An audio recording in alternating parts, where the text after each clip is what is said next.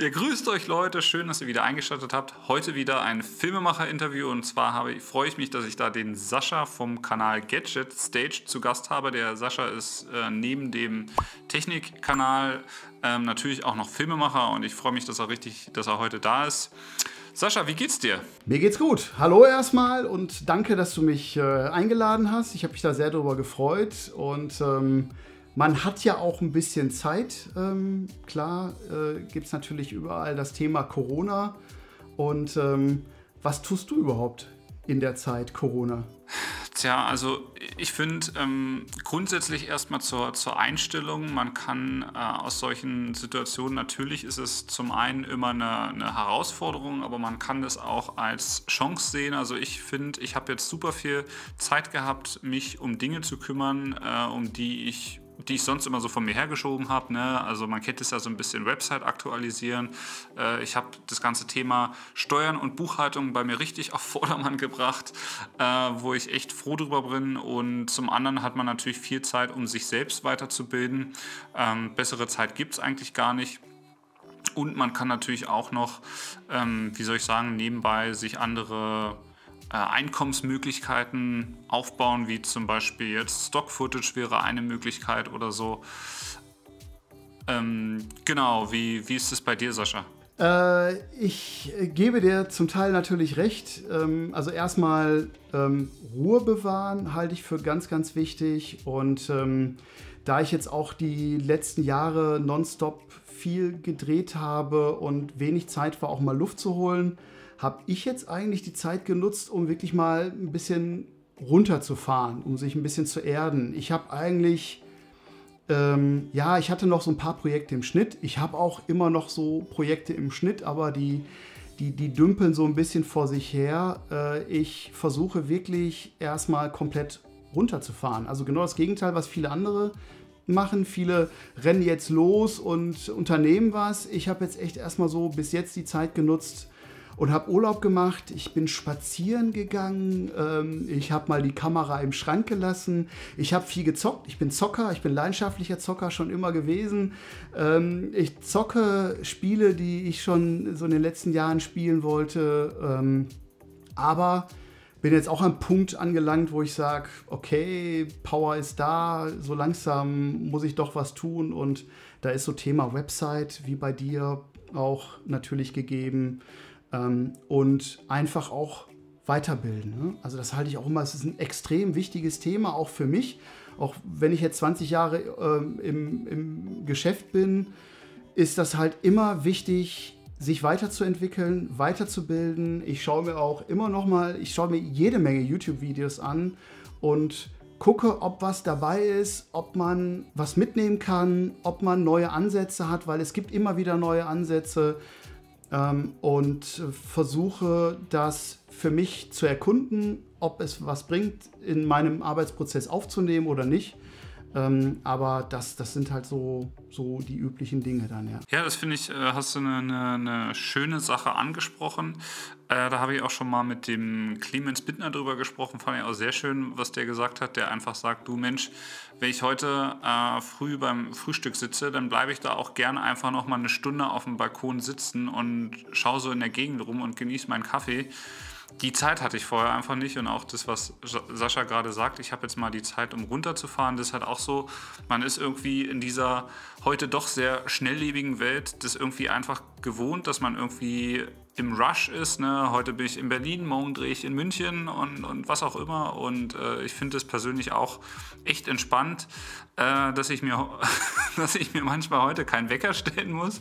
Ich stehe um neun auf, dann gehe ich mal eine Stunde laufen und dann den mache ich so ein bisschen in den Tag hinein. Ne? Und das, das ist auch extrem erholend. Ja, das ist wirklich wichtig. Also das sollte man tun, runterfahren, Kraft sammeln für den Moment, wenn es wieder losgeht. Wobei ich glaube, dass es auch das schnelle Losgehen in unserer Branche nicht wirklich gegeben ist, sondern ich glaube, dass wir äh, bestimmt ein halbes Jahr bis anderthalb Jahre mit diesem Thema beschäftigt sein werden in unserem Bereich und wir uns auch neue Wege ähm, einfallen lassen müssen.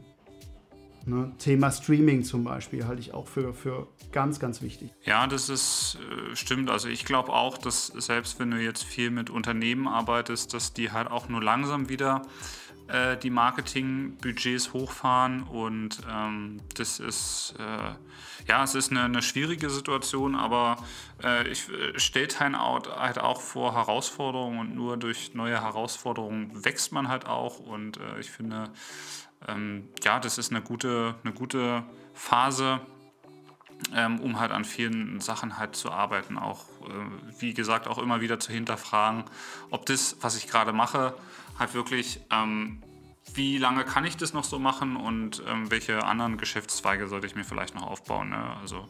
Nee, das ist, das ist vollkommen richtig. Ich meine, natürlich kann man jetzt sagen, okay, man hat natürlich ein gewisses äh, Polster, was ich auch jedem ähm, Neueinsteiger raten würde. Achtet darauf, legt regelmäßig Geld zur Seite, äh, lebt nicht von der Hand in den Mund, sondern denkt an Rücklagen genau für solche Zeiten, damit man nämlich auch sich die Ruhe nehmen kann und nicht in Panik äh, verfällt, weil ähm, es, glaube ich, sehr viele hart erwischt hat, die gerade so im Eventbereich tätig sind. Ähm, da sind einige halt, wo alles weggebrochen ist. Ähm, und das ist dann halt schon, das sind dann halt schon wirklich harte Themen und äh, das sind Situationen, wo man, glaube ich, schwer mit umgehen kann. Ähm, gerade wenn man auch vielleicht Neueinsteiger ist oder zwei, drei Jahre im Business ist und keine Rücklagen bis jetzt äh, zur Seite legen konnte dass es diese Leute hart erwischt und ich hoffe, dass sie auch da partizipieren von den Fördermaßnahmen, Unterstützungsmaßnahmen halt äh, der Bundesregierung. Da, da, wird ja einiges getan und ich habe auch schon mitgekriegt, dass da auch schon wirklich schnell Geld geflossen ist, damit man halt auch genau diesen Zeitraum überbrücken kann. Ja, also das ist zum Beispiel auch immer was, was wenn ich gefragt werde, ähm, wenn ich mich jetzt selbstständig mache, gebe ich auch immer irgendwie den Tipp, irgendwie äh, Rücklagen zu haben, dass man irgendwie zumindest ein halbes Jahr äh, über die Runden kommt, weil nicht nur ähm, vor dem Aspekt, dass man jetzt nicht unbedingt weiß, wie die nächsten Monate laufen, sondern ich finde halt auch, wenn man dann mit, mit Kunden spricht, ähm, wenn man, man, als Kunde, glaube ich, merkt man das halt auch, wenn, wenn du auf der anderen Seite sitzt und sagst, ich brauche jetzt unbedingt diesen Job weil sonst äh, komme ich nicht über die Runden und genauso ist es halt, ähm, ja, halt auch wichtig, weil, wie gesagt, äh, jetzt äh, so eine Phase, sowas kann uns immer mal erwischen und es ist immer gut, irgendwie Rücklagen zu haben, auf die man dann zurückgreifen kann. Ja, das stimmt. Und was auch noch bei mir hinzukommt, ist, um jetzt mal versuchen, ein bisschen das Thema zu wechseln, äh, ich, äh, die Gefahr besteht auch, so wie bei mir, ich glaube, ich habe in der Zeit jetzt äh, bestimmt fünf Kilo zugenommen, weil man sich so äh, außer ja spazieren gehen, aber sich nicht bewegt. Das ist ja doch schon was. Ne? Wenn man als äh, Filmemacher unterwegs ist, dann rennt man ja wirklich immer viel mit seiner Kamera unterwegs, hat viel Gewicht, man ist immer irgendwie in Bewegung, man verbrennt irgendwie mehr. Und wenn man seine Essgewohnheiten nicht ändert, beziehungsweise sogar noch mehr isst und dann ich auch gerne mit meiner äh, Partnerin dann auch ähm, koche gemeinsam und ähm, ja, man hat ja jetzt die Zeit und ja, da hat man auch mal eben direkt schon ein paar Kilos mehr drauf. Das, ja, das stimmt. Also ich, ich koche auch sehr gerne, aber ich also ich ähm, gehe zum Beispiel jetzt regelmäßig äh, jeden Tag laufen. Äh, ich finde persönlich immer, immer früh, wenn ich aus dem Bett komme, nicht, dass ich noch so müde bin, dass ich äh, auf der Straße umfalle, um Gottes Willen.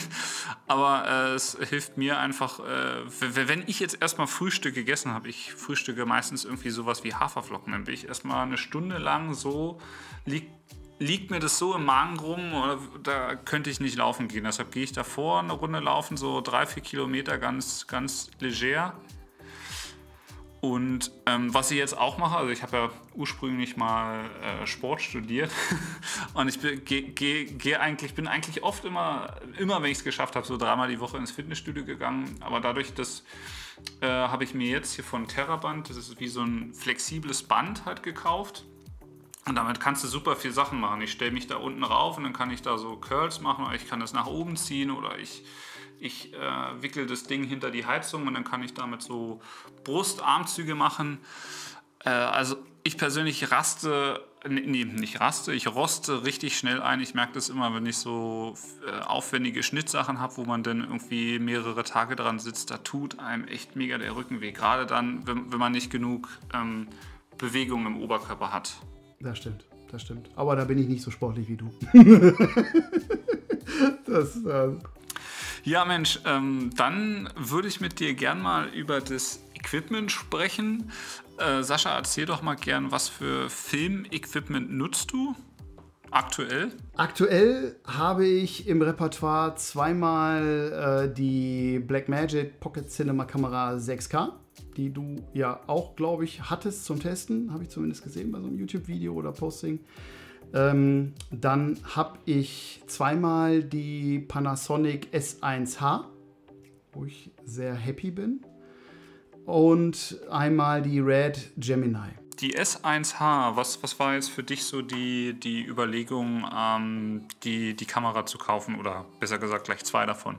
Ja, ich habe immer die, äh, ich, ich habe viele DSLM und DSLR-Kameras ausprobiert und ich war immer auf der Suche nach der richtigen Kamera für mich. Also eine Kamera, die ich handheld gut mitnehmen kann, aus der Hand filmen kann unauffällig ist, gerade so an Locations, wo es vielleicht ein bisschen zweifelhaft ist oder wo man vielleicht nicht unbedingt auffallen möchte.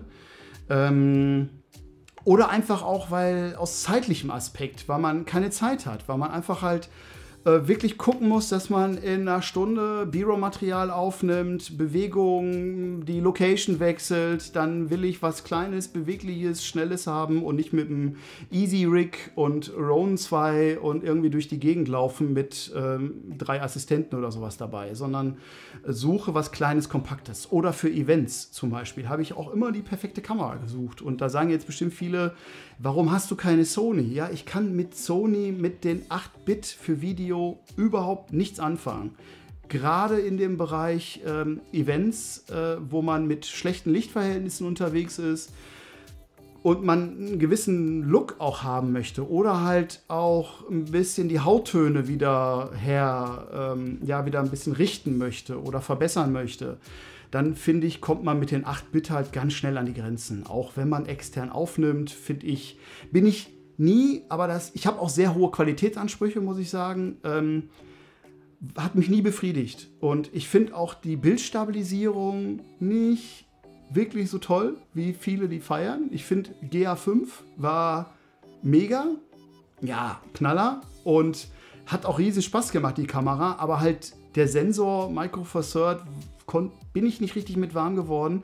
Ich habe die zwar im Schrank gehabt, ich habe aber immer halt zu anderen Kameras gegriffen, weil ich einfach mich das, nein, also ne, gerade der Kunde möchte auch sehr oft ein Bouquet haben, möchte halt auch irgendwo ein bisschen, du hast vielleicht nicht viel Platz. Du, du möchtest halt schon irgendwo mit den Brennweiten ein bisschen spielen und dann bei dem kleinen Sensor und bei dem Crop, dann hast du da echt immer irgendwie einen Hassel oder Verzerrung. Und wenn du mit dem Speedbooster arbeitest, ich weiß nicht, das ist nicht so mein Ding. Deswegen war ich sehr gespannt, als Panasonic äh, die Full-Frame-Serie vorgestellt hat, die S1H, S1 Serie, wobei die S1 und die S1R mich nicht überzeugt haben. Äh, das sind halt Fotokameras. Ja, klar, die S1 ist Hybrid, aber so richtig, nee.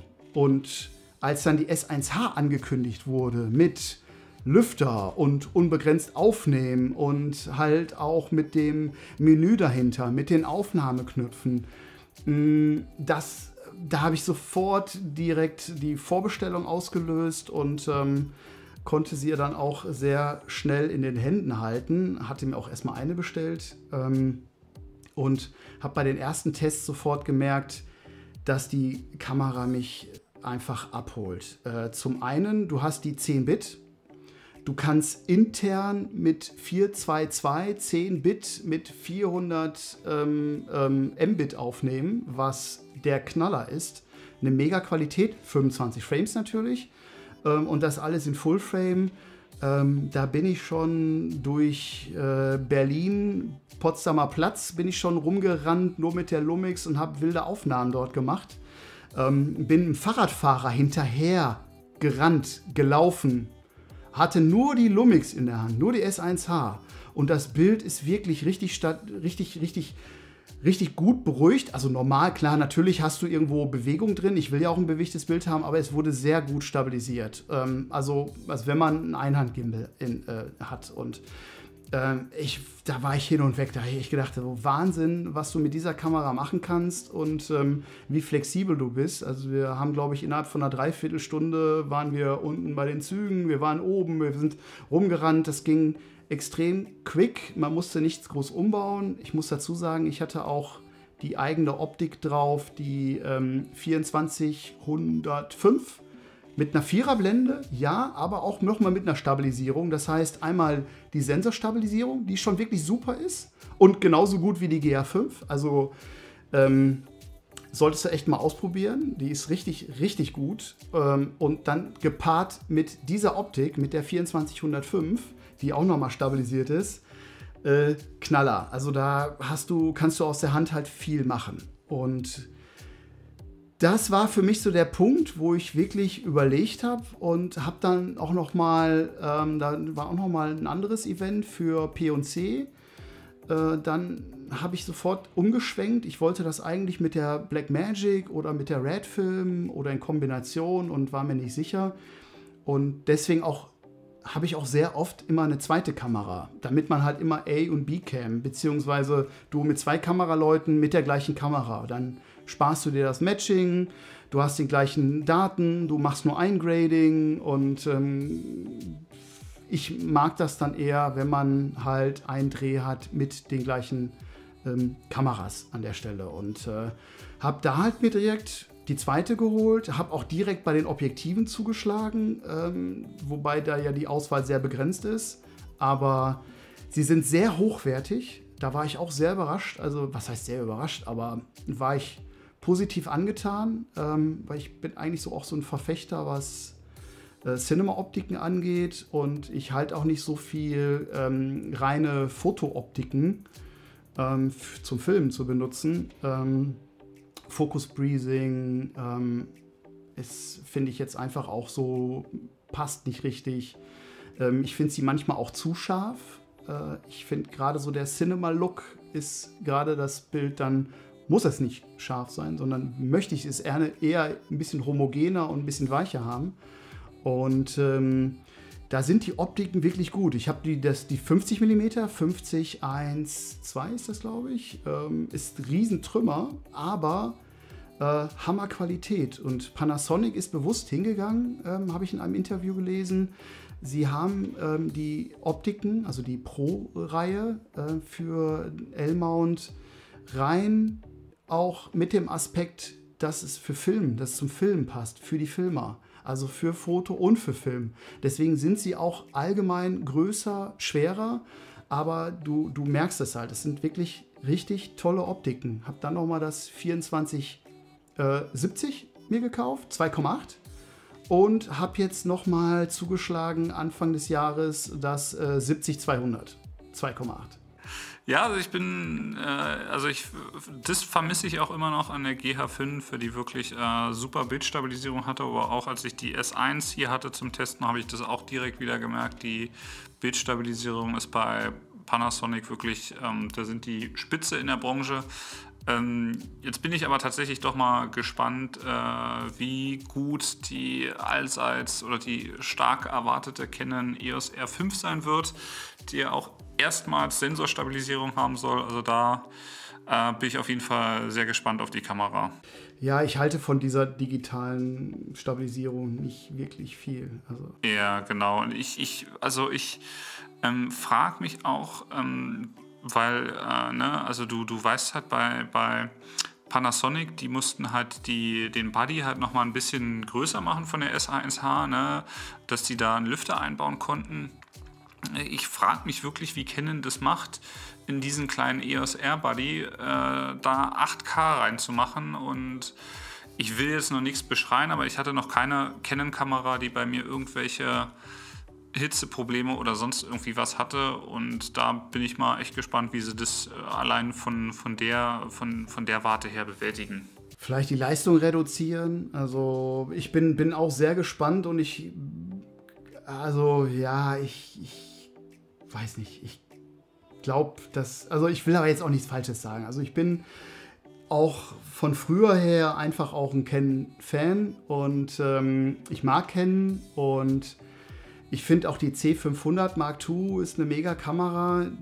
Ähm, die C200 war eine Mega-Kamera, äh, aber sie, sie verlieren, also sie, sie müssen ein bisschen aufholen. Und ich glaube, sie dürfen sich auch nicht ausruhen und sie müssen ihre Produktzyklen verändern. Sie dürfen nicht mehr so lange Modelle ähm, aufrechterhalten. Sie müssen da schon ein bisschen die Technik äh, schneller aufnehmen und schneller integrieren. Ähm, ja, das halte ich. Aber ich bin auch, also sehr gespannt, was da so bei rumkommt. Aber meine Erwartungshaltung ist dann eher zurückhaltender. Ja. Und eins nochmal zu der S1H, ne? jetzt auch bei diesem Video. Ich meine, ich kontrolliere das mal immer wieder, aber wenn ich mal nicht richtig scharf bin, dann liegt es an der Kamera. Also ich teste jetzt gerade auch mal wieder den Autofokus der S1H. Und ähm, ich bin gespannt. Also ich finde gerade so für Talking Heads funktioniert das. Aber so manchmal lässt er einen schon dann hängen. Aber bis jetzt, glaube ich, klappt das eigentlich ganz gut. Wenn die Beleuchtung stimmt, dann funktioniert das eigentlich ganz gut. Ich glaube, die S1H, die hat ja auch richtiges Vlog, weil es gibt ja dieses Vlog L und es ist ja irgendwie bloß äh, so ein, wie, wie, soll ich sagen, eine Light-Version vom, vom Log-Format und das Vlog, das, das richtige Vlog ist dann das richtige äh, Log-Format. Stimmt es? Da bist du sehr gut informiert. Ähm, du kannst wirklich die Latz von den Varicams, also von der Cinema Line, äh, von Panasonic kannst du nehmen. Die werden auch angeboten, da sagt auch selber schon Panasonic, bitte nimm die. Es gibt gar keine eigenen äh, zu, äh, Latz zu der S1H, sondern ähm, sie sagen sofort, nimm die Varicam, weil gleiche Color Science, das passt alles halt. Ne? Das Logprofil ist halt gleich und das ist natürlich gerade für Produktionsfirmen, die ähm, halt eh die, die großen Varicams haben, natürlich eine tolle Alternative. Ne? Also das ist schon. Also wie gesagt, ich bin sehr, sehr angetan von dieser Kamera. Also Panasonic hat da wirklich äh, viele Schritte vorwärts gemacht. Also bei der GH5 hat mich auch die, die Color Science gestört. Die fand ich jetzt bei der S1 war die schon um, um Längen besser und hat auch der Autofokus hat mich super überrascht. Ne? Also ich glaube, wir sind uns einig, dass der natürlich noch nicht auf dem Niveau von Canon ist. Aber wenn man jetzt mal so ein bisschen zurückblickt, ähm, was, was es bei der GH5 gegeben hat und was du einfach jetzt da hast, das sind Weltenunterschiede. Also das ist schon... Und ich bin auch jemand, der sehr gerne fotografiert, ähm, auch in der Natur. Das ist auch für mich so ein Ausgleich, dass ich dann auch gerne mal rausgehe, nehme mir die Kamera äh, und die, der Autofokus ist auch im, ist im Fotomodus richtig gut. Also da habe ich zu meinen, was hatte ich jetzt in letzter Zeit? Ich hatte die Sony A7 R3, die R4. Die A9 hat meine, äh, meine Lebensgefährtin äh, immer noch. Ähm, die nehme ich, nehm ich auch immer mal wieder. Mm, dann deine 1DX Mark II und ich finde jetzt mal ohne Scheiß, der Autofokus, du merkst da, also der funktioniert perfekt. Das ist, klappt für mich alles. Und ich fotografiere auch öfters sogar, hört sich ein bisschen komisch an, auch mal gerne Vögel oder irgendwo so Natur und ähm, Tiere. Und das ist ja halt immer auch so eine sehr schwierige Situation und auch Lichtverhältnisse und die bewegen sich und der Fokus muss sitzen. Und das war schon wirklich ähm, das funktioniert sehr gut. Also, wie gesagt, überzeugt mich auf ganzer Linie. Ähm, ich bin gespannt auf das nächste Firmware-Update, weil wir haben ja bei der GA5 auch gesehen, das erste Firmware, die erste Firmware-Version war ja noch nicht ganz perfekt und die haben halt in der Historie, in dem Produktzyklus ähm, ja auch viele Erweiterungen gebracht und auch Funktionen wieder integriert ähm, und per Firmware nachgeschoben. Und das da bin ich halt gespannt drauf. Was kommt da noch? Ne? Also wir kriegen ja zum einen die RAW-Funktion, aber auch der Autofokus soll noch mal besser werden. Ne? Und also es kann nur, wenn es noch besser wird, super. Also kann ich jedem empfehlen, der eine hybride Kamera haben möchte, so nenne ich sie mal. Es ist für mich auch wirklich so die erste hybride Cinema-Kamera, mit der man auch sehr gut Fotos schießen kann, die man ganz klein, nur den Body, äh, auch mit internen Aufnahmen. Man muss nicht unbedingt immer den Atomos dranhängen, was man bei Sony ja machen muss. Also da bist ja, musst du ja immer mit dem äh, Shogun oder also mit dem Linear V dann aufnehmen. Brauchst du bei der Lumix nicht. Also auch, du kannst auch intern aufnehmen und du hast trotzdem immer noch sehr gute Endresultate. Ja, dann natürlich müssen wir über die, die Red sprechen, Sascha. Zuerst mal wirklich äh, dieses, dieses Mythos bringt einem eine Red äh, mehr Aufträge oder, oder beziehungsweise hast du konkret Kunden, die sagen, Herr, Herr, lieber Sascha, haben Sie eine Red? Ja, also das, das ist halt wirklich so und das ist auch so der Unterschied gegenüber einer C200 ja, oder C500. Ähm, es ist, gerade wenn man mit Agenturen zusammenarbeitet oder mit Marketingabteilungen, ähm, dann hat man diesen Begriff RAD schon mal gehört. Natürlich auch Arre, klar. Ähm, das sind natürlich so zwei namhafte äh, Hersteller und das gibt einfach halt ein gutes Gefühl. Ne? Das ist so, wenn ein Rennfahrer halt äh, mit einem Porsche oder Ferrari kommt, sei jetzt einfach mal überspitzt, ähm, dann hat man direkt schon ein besseres Gefühl. Ja? Ähm, und ich glaube, dass da natürlich was dazugehört, aber auf der anderen Seite sind es auch einfach gute Produktionskameras. Das darf man nicht unterschätzen. Ne? Die sind sehr zuverlässig. Du kannst sie sehr gut riggen und passen sehr gut in den Produktionsprozess rein. Also wo du äh, halt eine Funkstrecke hast, wo du das Monitorbild auf zwei Monitoren übertragen möchtest für den Kunden, für den, äh, der den Fokus zieht, ähm, den Fokuspuller. Du hast extrem viele Möglichkeiten, die Kamera ähm, gut zu erweitern und an deine Situation, an den Produktionsplan anzupassen.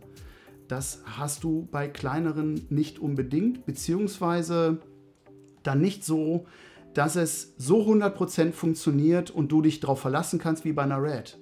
Also ich bin bis jetzt noch nie enttäuscht von. Natürlich gibt es immer Gerüchte oder Mythen und oh ja, da ist sie mir irgendwie abgestürzt oder so. Ich, ich hatte es mal bei sehr frühen Firmwares. Ähm, und es war sehr, sehr heiß, als wir ähm, auch mal so 30, also, also mal so 35 Grad draußen hatten. Da ist mir auch mal eine Red auch mal stehen geblieben, ja, aber hey, das passiert dann auch anderen Kameras ähm, an dieser Stelle. Ähm, das ist halt schon einfach eine andere Liga. Es ist nicht unbedingt der Bildlook. Ja, viele denken immer so, hey, ja, wenn ich jetzt hier die Red nehme und ne, gegen meine andere Kamera und dann sieht man sofort so, hey, dann ist alles direkt toll. Das ist nicht wirklich der Grund, warum man sich eine Red kauft, sondern da gehören noch andere Gründe dazu. Ähm, dann natürlich noch die, hast du gesagt, hast du die, die Pockets beide. Ähm, genau, wie, wie ist so äh, dein Eindruck dazu? Ergänzen die sich gut als, als B-Kameras dann zur, zur Red? Ich habe die 6K sehr oft als B-Cam benutzt. Ähm, die funktioniert sehr gut, die kriegst du sehr gut gematcht. Also wirklich Color Science bei der 6K finde ich sehr gut. Ich hatte ja auch mal die, die Ursa Mini, Ursa Mini Pro. Und da war es schon ein bisschen, ja, da war die Color Science, fand ich, ein bisschen schwieriger. Und äh, da hat Blackmagic wirklich dazugelernt. Äh, und ich finde, das macht die 6K gut. Die kannst du gut matchen. Die kannst du gut matchen mit der C200. Die kannst du gut matchen mit der S1H. Ähm, die kannst du gut matchen mit der Red. Und das liegt halt auch einfach daran, dass diese Kamera zu solch einem unschlagbaren Preis RAW aufnimmt und RAW auch noch mit 12 Bit und dann auch nochmal, dass du die Kompression frei wählen kannst. Also sprich, du kannst wirklich sehr viel Datenmasse dort rausholen. Und das ist halt wiederum wichtig, wenn ich äh, entsprechend graden möchte, wenn ich Kameras matchen möchte, wenn ich jetzt nicht nur unbedingt mit Rec 709 arbeiten möchte. Dann ähm, hast du halt genug Beef, äh, entsprechend da was rauszuholen. Der Rolling Shutter ist eine Vollkatastrophe, das ist auch klar. Und das ist auch wiederum das, was viele vergessen und sagen so, warum ist denn die, guck mal, die Black Magic kostet 2600 Euro, eine Red kostet 25.000 Euro netto nur der Body, ja, wo ist der Unterschied? Ne? Mein Gott, die 6K macht ja sogar noch 6K und meine Gemini macht nur 5K. Wo ist der Unterschied? Ja? Ähm, Rolling Shutter zum Beispiel. Also sprich, das Verhalten, wenn ich die Kamera schnell bewege, dass das Bild halt einfach auch mit wabert. Ich versuche es jetzt einfach auch mal so ein bisschen zu beschreiben. Diesen Effekt kennen die ein oder anderen, gerade wenn sie vielleicht mit einer günstigeren DSLM rumrennen. Und das passiert mit deiner EOS R sicherlich auch, äh, ähm, dass du, wenn du schnelle Bewegungen hast, sportliche Sachen aufnehmen möchtest, du rennst irgendwo hinterher, du willst Dynamik ins Bild bringen und du siehst das Footage nachher in der Post, dann ist es manchmal halt, geht ähm, auch einfach Bildinformation flöten, beziehungsweise das Bild sieht dann sehr schnell wabelig aus und das passiert dir halt bei Red, bei Ari, bei Produktionskameras nicht. Das ist zum Beispiel auch wieder ein Unterschied, den ich meine, den viele nicht sehen. Ähm, das ist halt einfach, dass du, dass an solchen Stellen genau du deutliche Unterschiede siehst und genau das der Punkt ist, warum diese Kameras teurer sind, weil sie halt eine ganz andere Technik verbaut haben ähm, und Technologien nutzen, die in solchen kleinen Kameras oder günstigen Kameras nicht verbaut sind.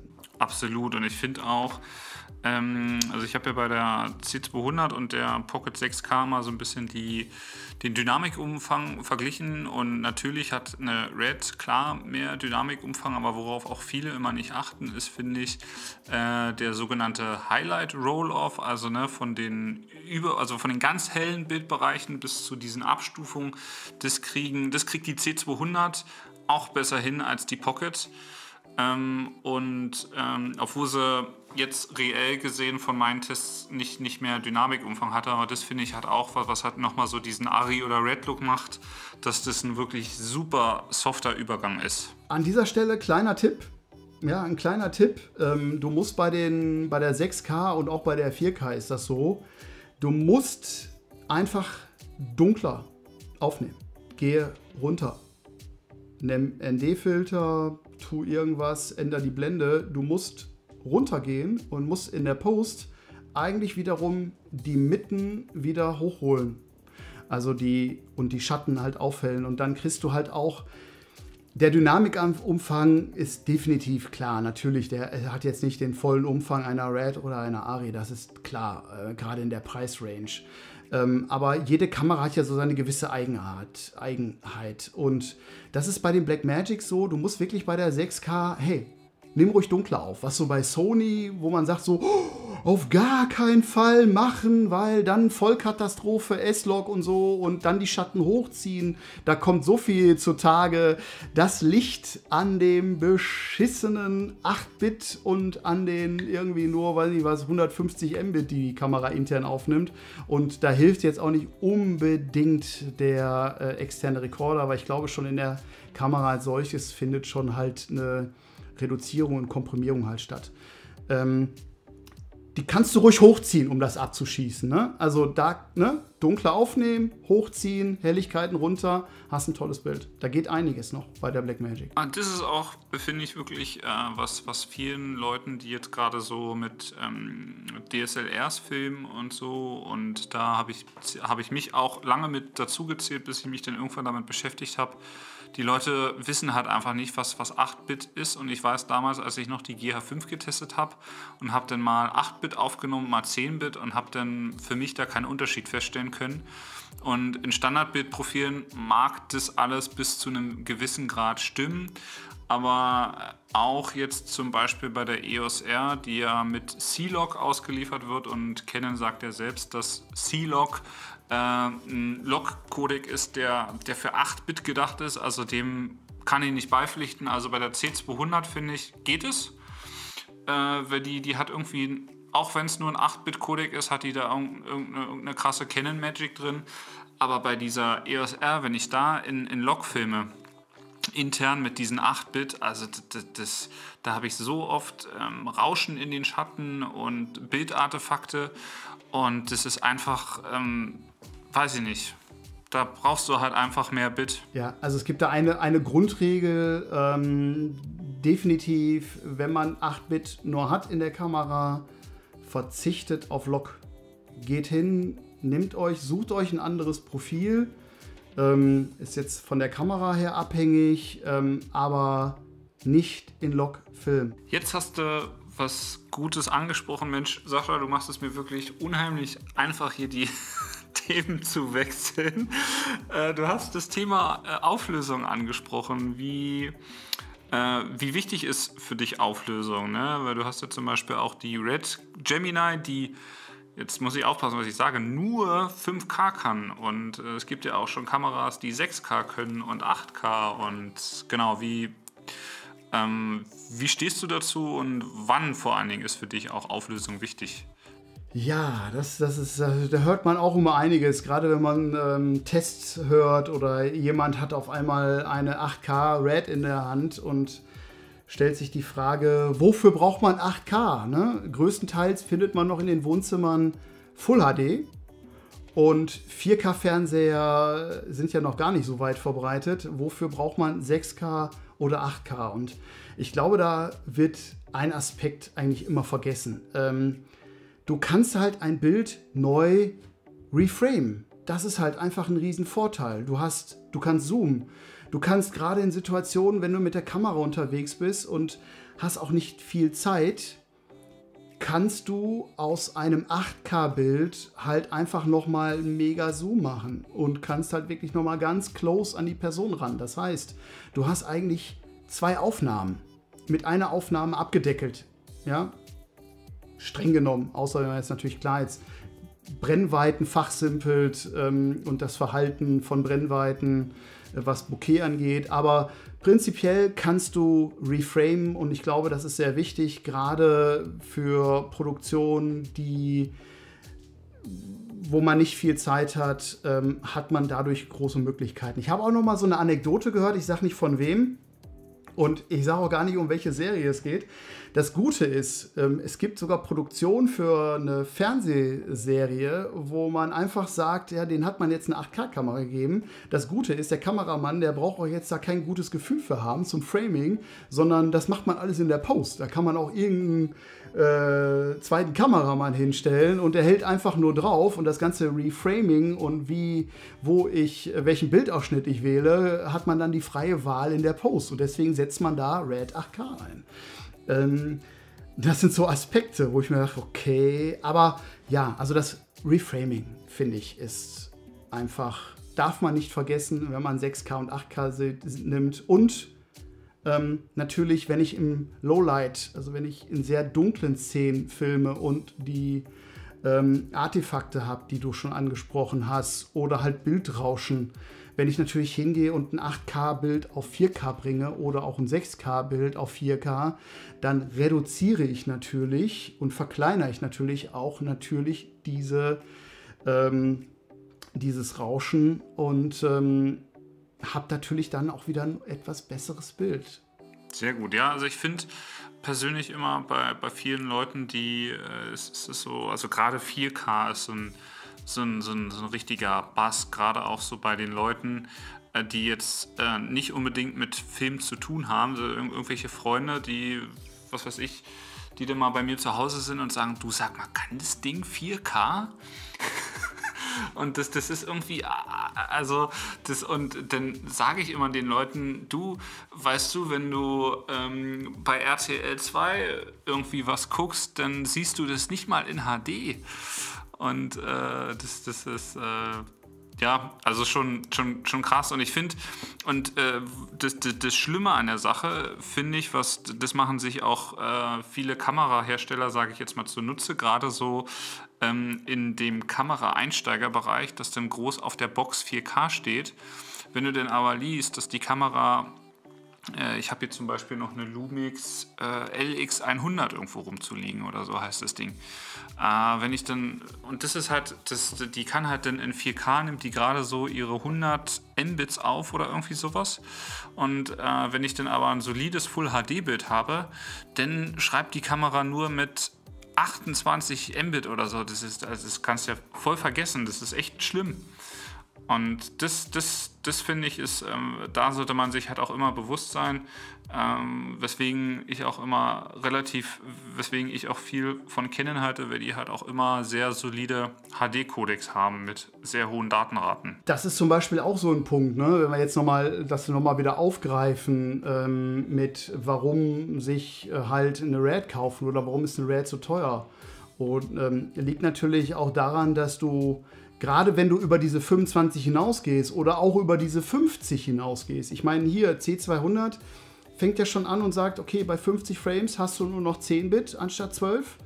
Ähm, da findet also auch schon eine Reduzierung statt. Äh, bei der Lumix S1H hast du natürlich auch schon mal halt, ist, du hast sofort den S35 Crop. Ähm, bedeutet halt also, du brauchst schon einfach genug Power. Dein System, deine Hardware muss so performant sein, um überhaupt diese hohe Framerate äh, zu bewerkstelligen. Jetzt werden natürlich viele sagen, ha, ich kann mit meiner Sony ja auch 100 aufnehmen oder 120. Ja, kannst du, aber die Datenrate, die Bildqualität bzw. das Beef reduziert sich halt einfach. Ähm, und das darf man nicht vergessen. Und da hast du jetzt zum Beispiel bei einer RAD, wenn ich mit einer RAD 180 äh, Frames aufnehme oder 120 oder 100, ähm, kann ich halt immer noch aus dem Vollen schöpfen und kann halt, habe halt immer noch eine mega Qualität, was ich bei anderen Kameras nicht habe. Und da fängt auch an halt die Pocket äh, 6K natürlich. Ähm, also wenn du da über diese 50 oder 60 Frames ähm, hinaus möchtest, ähm, kannst es auch vergessen. Also ja, habe ich auch mal aufgenommen, dann bist du ja direkt schon bei Full HD. Äh, wobei bei der 6K, weiß ich jetzt gar nicht, war das nicht nochmal? Ja, irgendwie sowas, ne? Aber hey, das ist, finde ich, dafür sind die Kameras nicht da. Und genau das ist der Gap, warum einfach auch es solche teuren Kameras gibt.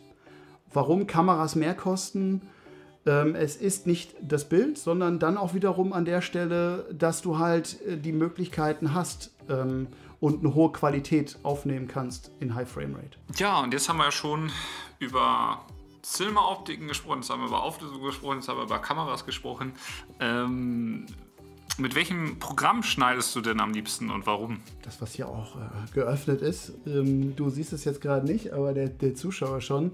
Ähm, ich bin ein großer Fan von äh, Resolve, Blackmagic, DaVinci Resolve. Und das schon seit ein paar Jahren.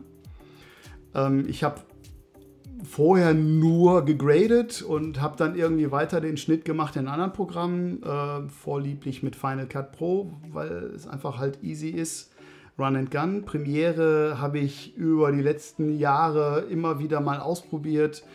Ähm, komme ich einfach nicht klar, gefällt mir nicht, ist mir zu konfus. Die, du kannst da so viele Fenster aufmachen und ich finde, Adobe verkompliziert irgendwie alles. Also vielleicht ist auch einfach meine, meine Synapsen, dass ich einfach so, wie ich denke, das ist nicht kompatibel mit Adobe. Mag sein. Es gibt ja viele, die schwören auf Premiere und ich habe auch immer wieder, wenn ich mit, mit anderen zusammenarbeite, ähm, die dann, ja, ich will aber unbedingt in Premiere, ja, mach mal und ich dann selber noch mal in die Projekte reingehe und da rumfummel. Ähm, weiß ich nicht. Ich ähm, mag es nicht. Ich finde es kompliziert. Ich finde es unübersichtlich. Und ähm, die Performance soll ja jetzt besser geworden sein, aber ich weiß nicht, hat mich nie gekickt. Habe ich immer Probleme. Ich bin zwar ein riesen Photoshop-Fan, ähm, schon seit Photoshop 2.0 oder 1.0, aber äh, Premiere oder After Effects waren so Programme, die haben mich nie abgeholt. Ähm, bin ich eher wieder ein Freund von Lightroom zum Beispiel. Also ich will jetzt nur einfach mal Programme nennen, weil ich möchte jetzt auch nicht der Adobe-Hater sein oder so abgestempelt werden. Also ich bin ein Riesenfan von dem neuen Lightroom, was ja auf allen Geräten ja auch synkt und benutzbar und bedienbar ist. Ähm, aber Premiere und After Effects sind so zwei Programme, ähm, die mag ich, komme ich, komm ich einfach nicht mehr klar. Und ich finde, Da Vinci bietet jede Menge Möglichkeiten. Ähm, es ist zwar immer mal wieder die Stabilität, wo ich sage, Mensch, da sollte noch ein bisschen mehr gehen, aber auch da haben sie einiges getan. Ähm, mehrere GPUs, finde ich, hat sich jetzt verbessert.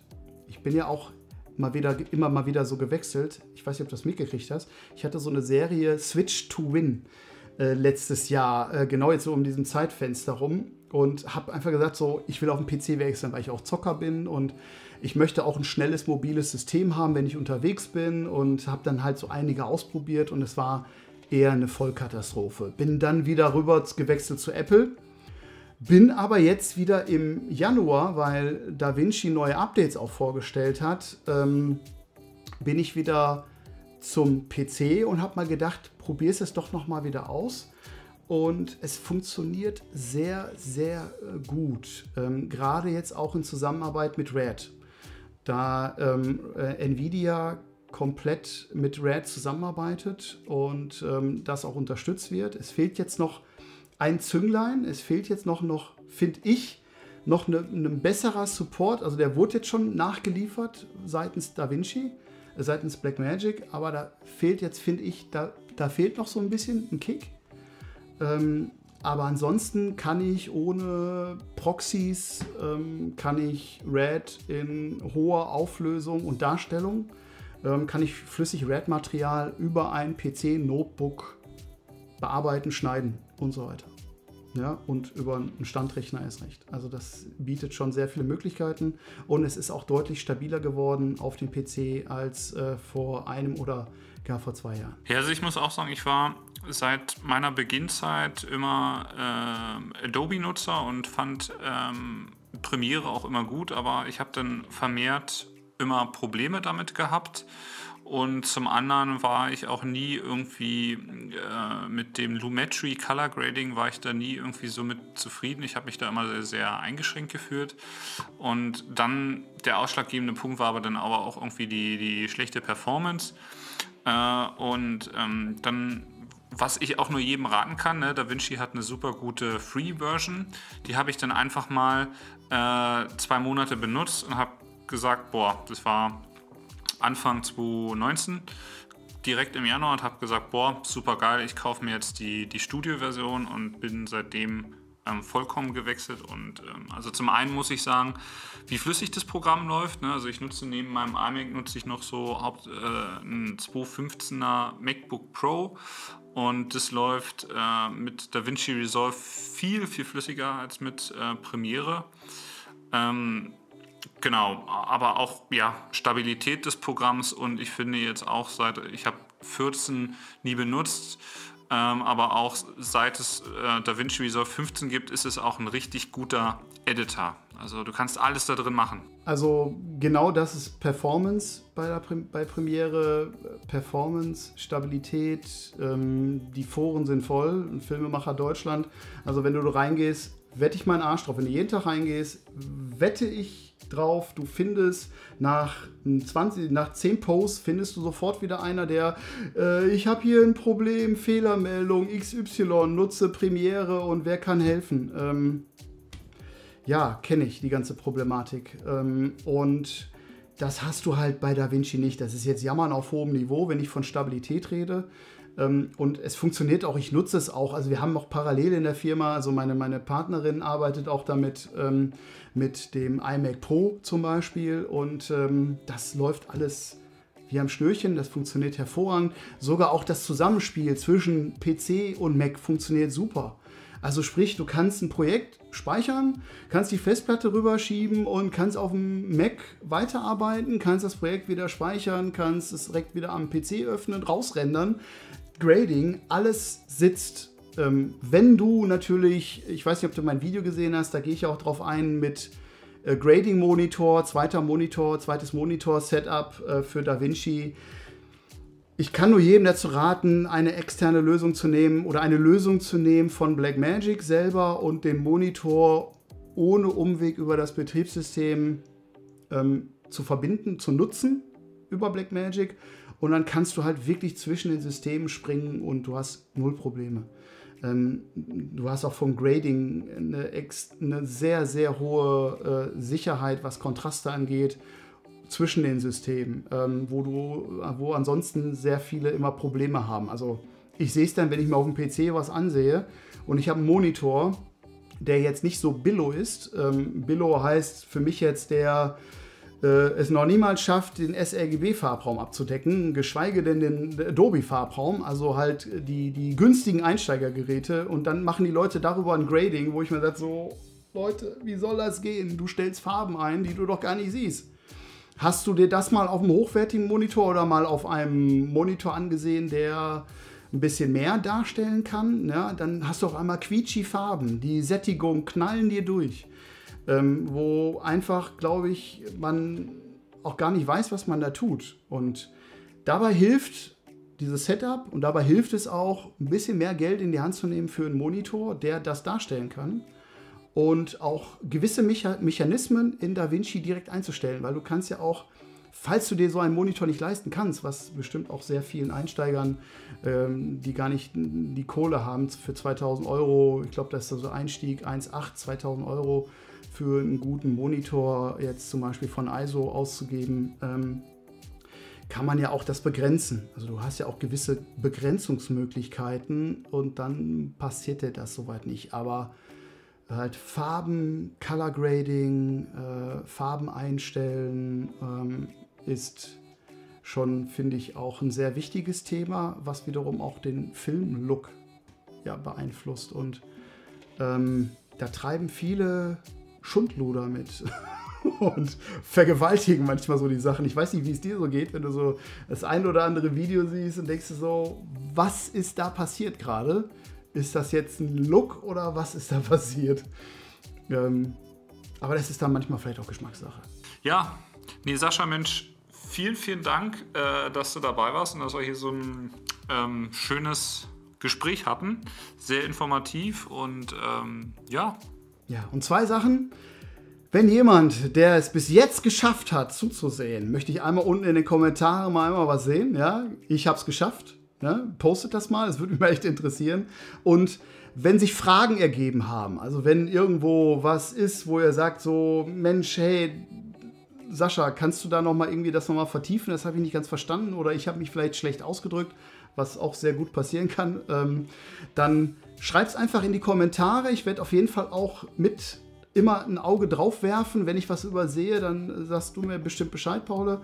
Ähm, und ich werde auf jeden Fall versuchen, euch mit Rat und Tat da irgendwo noch zur Seite zu stehen und irgendwo noch offene Fragen oder Probleme, die sich jetzt aus, dieser, aus diesem Beitrag ergeben, äh, gerne noch behilflich sein, die zu lösen. Ja, und ansonsten danke euch fürs Zuschauen und bleibt gesund. Bis dahin, Leute. Ciao.